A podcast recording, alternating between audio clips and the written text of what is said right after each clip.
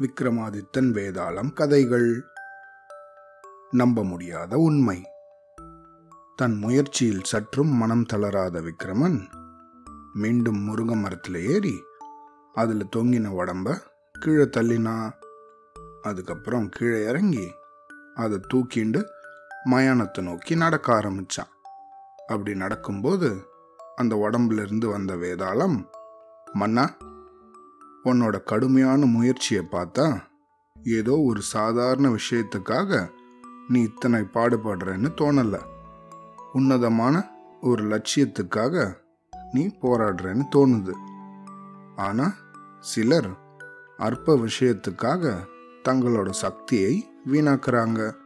அத்தகைய ரவிவர்மன் அப்படிங்கிற மன்னனோட கதையை சொல்றேன் கேள் அப்படின்னு சொல்லி வேதாளம் கதை சொல்ல ஆரம்பிச்சுதான். ரவிவர்மன் விதர்ப ராஜ்யத்தை ஆண்டு வந்த மன்னன். வினோதமான அதிசயமான விஷயங்களை தெரிஞ்சுக்கணும் அப்படிங்கிற ஆர்வம் ரொம்ப அதிகமாக இருந்தது அவனுக்கு. ஆட்சி பொறுப்பை மந்திரிகள் இடத்துலையும் அதிகாரிகள் இடத்துலையும் ஒப்படைச்சிட்டு தன்னோட நேரத்தை புது விஷயங்களை பற்றி தெரிஞ்சுக்கிறதுல ஆர்வம் காட்டினான் அப்பப்போ மந்திரிகளை கூப்பிட்டு ராஜ்யத்தை பற்றி விசாரிப்பான். அவங்களும் ராஜ்யம் நல்லபடியாக நடக்கிறது. நிர்வாகம் சீராக இருக்கு. குடிமக்கள் மகிழ்ச்சியோடு இருக்காங்க அப்படின்னு சொல்லுவாங்களாம். இதை கேட்டு மன்னனும் திருப்தி அடைந்து வந்தானா? ஒரு சமயம் மகாபாரதத்தில் மயன் நிர்ணயித்த அற்புதமான மாளிகையை பற்றி கதை கேட்டும்போது மன்னனுக்கு அவனோட ராஜ்யத்தில் நடக்கிற வினோதமான விஷயங்களை பற்றி தெரிஞ்சுக்கணும் அப்படிங்கிற ஆசை உண்டாயிச்சான் உடனே தன்னோட முதல் மந்திரியை கூப்பிட்டு அடுத்த பௌர்ணமி அன்னைக்கு சபையை கூட்ட வேண்டும். அன்னைக்கு நாட்டில் பல வினோதமான விஷயங்களை பற்றி எடுத்து சொல்கிறவங்களுக்கு பரிசளிக்க போவதாகவும் சொன்னாராம். அதே மாதிரி பௌர்ணமி அன்னைக்கு சபையில் பெருங்கூட்டம் கூடியதான் மன்னர் தன்னோட ஆசனத்தில் வந்து உக்காந்த உடனே முதல்ல கோபி அப்படிங்கிற விவசாயி முன் வந்தாங்களாம். மன்னரை வணங்கிட்டு அவன் தான் கொண்டு வந்த பெட்டியை காமிச்சானா. அப்புறம் மகாராஜா சில வருஷங்களுக்கு முன்னாடி ஒரு நாள் நான் என்னோட வயலை உழுதுன்ட்ருந்தேன் அப்படி உழுதுன்னு இருக்கும்போது எனக்கு இந்த பெட்டி கிடைச்சிது. அதை திறந்து பார்த்த உடனே அதுக்குள்ள ஒரு கருங்கல் இருந்தது. பெட்டியை திறந்தவுடன் திடீர்னு பகல் பொழுது மறைந்து இருட்டு சூழ்ந்தது. பெட்டியை மூடினவுடனே மீண்டும் இருள் நீங்கி பகலானது. பெட்டிக்குள்ளே இருந்த இந்த கல்லில் தான் ஏதோ ஒரு மாய சக்தி இருக்குன்னு எனக்கு தோணித்து இது பகலை இரவாக்கிடும் தன்மை கொண்டது அப்படின்னு சொல்லிட்டு பெட்டியை மன்னர்கிட்ட கொடுத்தானா உடனே ரவிவர்மன் பெட்டியை திறந்து பார்க்க திடீர்னு அந்த பகல் பொழுது இரவாயிடுத்தான் பெட்டியை மூடினவுடன் இருள் மறைந்து திருப்பியும் பகல் பொழுதாயிடுச்சான் ஆஹா இந்த கருங்கல் ஒரு நம்ப முடியாத உண்மை.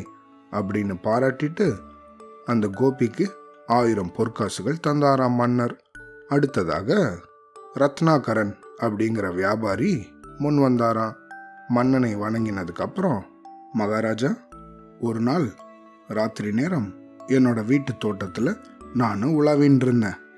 அந்த சமயத்தில் வானத்தில் ஒரு அதிசயமான காட்சியை பார்த்தேன். சிறகுகள் கொண்ட ஒரு குதிரை வானத்தில் பறக்க அது மேலே ஒரு கந்தர்வ தம்பதி உக்காந்து பயணம் செஞ்சுட்டு இருந்தாங்க அப்போ அந்த பெண்ணோட கூந்தல்ல இருந்து ஒரு பூ கீழே விழுந்தது. அடுத்த நிமிஷமே என்னோட தோட்டம் முழுக்க அந்த பூவிலிருந்து வந்த நறுமணத்தால் நிறைந்தது. உடனே அந்த பூவை கொண்டு போய் என்னோட பூஜை அறையில் வச்சேன். என்ன அதிசயம் தெரியுமா? அந்த பூ இன்னைக்கு வரைக்கும் வாடவே இல்லை அப்படின்னு மன்னர்கிட்ட ஒரு தந்த பேழையை நீட்டினானா? தந்த பேழைனா யானையோட தந்தத்தால் செய்யப்பட்ட ஒரு பெட்டி. அதை நீட்டினானா?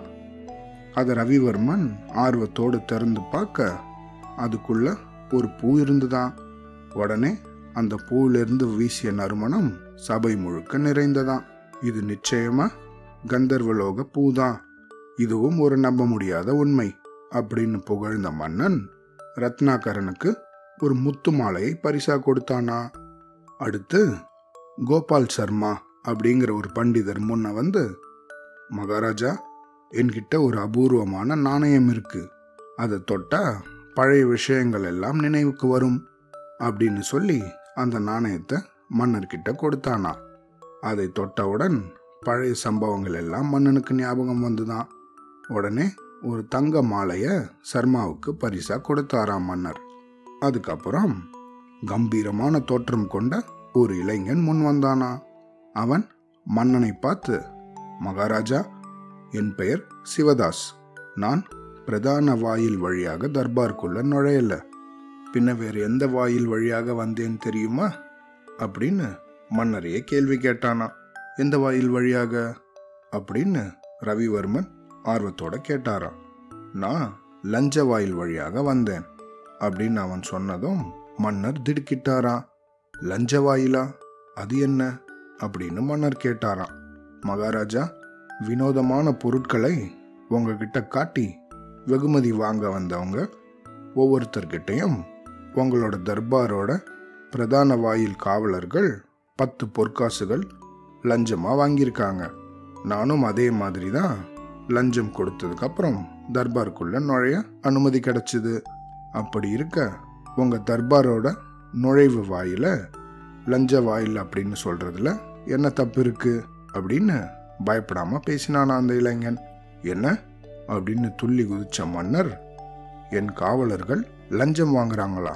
என்னால் நம்பவே முடியலையே அப்படின்னு அதிர்ச்சியோட சொன்னாராம். மகாராஜா உங்களால் நம்ப முடியலன்னா சொன்னீங்க. ஆமாம் இது நம்ப முடியாத உண்மைதான். நீங்கள் ஆட்சி பொறுப்பை ஒப்படைச்ச அதிகாரிகள் எல்லாருமே பொதுமக்களோட பணத்தையும் குடிமக்கள்கிட்டேருந்து வரி என்கிற பெயரில் லஞ்சமாகவும் பணத்தை கொள்ளையடிச்சுட்டு இருக்காங்க ஆனால் இது எதுவுமே உங்களுக்கு தெரியாது. அந்த நம்ப முடியாத உண்மையை எடுத்து சொல்றதுக்காகத்தான் நான் இங்கே வந்திருக்கேனே தவிர உங்ககிட்ட பரிசு வாங்குறதுக்காக இல்லை அப்படின்னு சிங்கம் போல கர்ஜித்தானா. பல நாட்களாக தெரியாத ஒரு உண்மையை தெரிஞ்சின்ற அதிர்ச்சியிலிருந்து மீள்றதுக்கு மன்னருக்கு சில நிமிஷங்கள் ஆச்சான். மந்திரிகளும் அதிகாரிகளும் வெக்கத்தில் தலை குனிஞ்சாங்களாம். தன்னோட சிம்மாசனத்திலிருந்து எழுந்து வந்த ரவிவர்மன் அந்த இளைஞன் சிவதாசனை பார்த்து இப்போ நீ சொன்ன விஷயம் ரொம்பவும் நம்ப முடியாத அதிசயமான உண்மை அப்படின்னு சொல்லி தன்னோட கழுத்தில் இருந்த வைர மாலையை அந்த இளைஞனுக்கு அணிவிச்சாராம். அதை தொடர்ந்து உன்னை என்னோட பிரதம ஆலோசகராக நியமிக்கிறேன் அப்படின்னு சொன்னாராம் இந்த இடத்துல கதையை நிறுத்தின வேதாளம் மன்னா ரவிவர்மனோட இந்த செயலை பற்றி நீ என்ன நினைக்கிற? ரொம்பவும் அதிசயமான விஷயங்களை சான்றோட காட்டுறவங்களுக்கு பரிசு கொடுக்கறதா சொல்லியிருந்தார். கோபி கொண்டு வந்த கருங்கல் ஒரு அதிசயமான பொருள். ரத்னாகரன் கொண்டு வந்த கந்தர்வலோக பூ மகா அதிசயமான பொருள். சர்மாவோட நாணயமும் அதே மாதிரி தான் இவை அனைத்தையும் சாதாரணமாக கருதிவிட்டு சிவதாஸ் சொன்ன நம்ப முடியாத உண்மைக்காக அவனுக்கு வைர மாலையை மட்டும் கொடுத்தது இல்லாமல் அவனை பிரதம ஆலோசகராகவும் நியமிச்சிருக்காரு. சிவதாஸ் சொன்னதில் அப்படி என்ன அதிசயம் இருக்கு? என்னோட சந்தேகத்துக்கு விளக்கம் தெரிஞ்சும் நீ சும்மா இருந்தன்னா உன்னோட தலை வெடிச்சு சுக்குநூறாகும் அப்படின்னு சொல்லித்தான் வேதாளம். அதற்கு விக்ரமன் முதல்ல மூணு பேர் காமிச்சதும் அதிசயமான பொருட்கள் அப்படிங்கிறதுல சந்தேகம் இல்லை ஆனால் சிவதாஸ் சொன்ன உண்மை அது வரைக்கும் அறியாமையில் இருந்த மன்னனோட கண்களை திறந்துருச்சு அதனால் அதற்கு மதிப்பு ரொம்பவும் அதிகம். முதல் மூணு பேர் காட்டின அதிசய பொருளால் நாட்டுக்கோ மக்களுக்கோ எந்தவித பயனும் கிடையாது. ஆனால் சிவதாஸ் தெரிவித்த நம்ப முடியாத உண்மை மகத்துவபூர்வமானது. நாட்டில் மன்னனுக்கு தெரியாம நடக்கும் அநீதியை அவனுக்கு உணர்த்த தைரியமா முன் வந்தான். தான் செய்ய தவறிய விஷயத்த தக்க சமயத்துல எடுத்துரைச்சு அதை மன்னனால நம்ப முடியாத உண்மையினும் காட்டினான். அதனால சிவதாஸ் மேல மன்னன் பெருமதிப்பு கொண்டு அவனுக்கு உயர்ந்த பரிசும் பதவியும் வழங்கினான் அப்படின்னு சொன்னானா விக்ரமன் விக்ரமனோட இந்த சரியான பதிலால அவனோட மௌனம் கலைஞ்சதால அவனை சுமந்திருந்த உடல்லிருந்து வேதாளம் வெளியே போய் திருப்பியும் முருங்கை மரத்தில் ஏறி உக்காண்டுதான் அவ்வளோதான்